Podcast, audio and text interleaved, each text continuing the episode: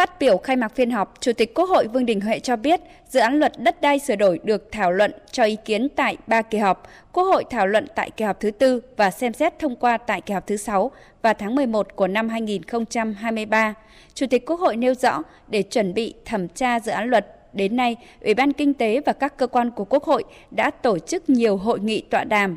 trong ngày hôm qua, Diễn đàn Kinh tế Xã hội năm 2022 cũng dành một phiên để cho ý kiến vào những vấn đề liên quan đến luật đất đai. Đến nay, dự thảo luật đất đai sửa đổi được thiết kế gồm 237 điều, trong đó sửa đổi bổ sung 153 điều, bổ sung mới 36 điều và bãi bỏ 8 điều. Luật quy định về chế độ sở hữu đất đai, quyền hạn trách nhiệm của nhà nước đại diện sở hữu toàn dân về đất đai, thống nhất quản lý đất đai, chế độ quản lý sử dụng đất,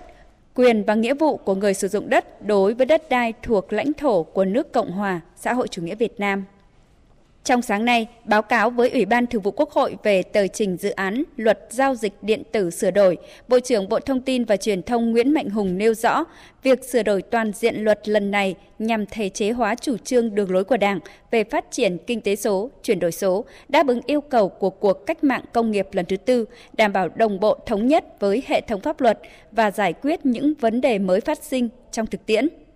lần đầu tiên dự án luật mở rộng nhiều nội dung giao dịch điện tử liên quan đến đời sống xã hội, bao gồm cấp giấy chứng nhận quyền sử dụng đất và các bất động sản, giấy đăng ký kết hôn, giấy khai sinh, khai tử, vân vân.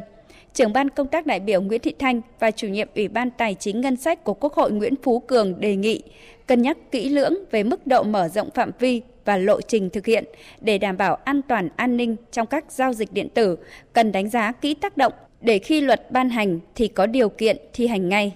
Cần đánh giá tác động kỹ hơn cả về phương diện công cụ kỹ thuật, cả về nguồn nhân lực và hạ tầng công nghệ thông tin, nhất là ở nông thôn, vùng sâu, vùng xa, miền núi, biên giới, hải đảo. Bởi vì hầu hết các lĩnh vực mở rộng này nó lại chật trải dài phân cấp thẩm quyền và có nhiều lĩnh vực để được thực hiện từ cơ sở như là kết hôn, khai sinh, khai tử theo pháp luật về tư pháp, rồi chứng nhận việc chuyển nhượng theo pháp luật về đất đai nhà ở khi mà chúng ta triển khai rồi mà chúng ta không đánh giá kỹ tác động, khi ta làm xong rồi không thực hiện được cái hệ quả pháp lý cũng như là về mặt kinh tế rất là lớn Đến giờ này thì hệ thống ngân hàng thực hiện giao dịch điện tử đó chỉ cần một cái điện thoại và cái tài khoản ATM có thể là mua vé máy bay và thực hiện các cái giao dịch khác. Thì như vậy là tới đây mà mở rộng ra toàn xã hội thì liệu Bộ Thông tin Truyền thông có đào tạo nổi cái cán bộ để cho cả cái xã hội này người ta thực hiện cái giao dịch hay không? Ngay cả nơi hệ thống ngân hàng cái hệ thống an ninh mạng rồi thông tin của ngân hàng vân vân là được bảo mật vô cùng tốt. Như vậy là toàn xã hội mà xã hội số thì liệu mình có làm nổi hay không? Mình đặt ra cái quá lớn ở cái nhiệm vụ mình phải làm. Giải trình tại phiên họp, Bộ trưởng Bộ Thông tin và Truyền thông Nguyễn Mạnh Hùng nhấn mạnh, việc mở rộng do hạ tầng và nền tảng đã sẵn sàng và có những chính sách khuyến khích công dân và các tổ chức tham gia. Tuy nhiên, Chủ tịch Quốc hội Vương Đình Huệ đề nghị cần quy định quyền công dân thực hiện trong các giao dịch điện tử. Quyền của công dân mà chưa kể những cái vấn đề thuộc lĩnh vực bí mật riêng tư của người ta. Người ta không muốn có giao dịch về điện tử. Trong thực tế tất cả các giao dịch về dân sự cuối cùng vẫn cái nguyên thủy nhất đó là mấy cái bản giấy. Trong này công chí nói phải tạo thuận lợi cho người dân không có nghĩa phải đẻ thêm thủ tục, đẻ thêm quy trình và đẻ thêm điều kiện bắt buộc có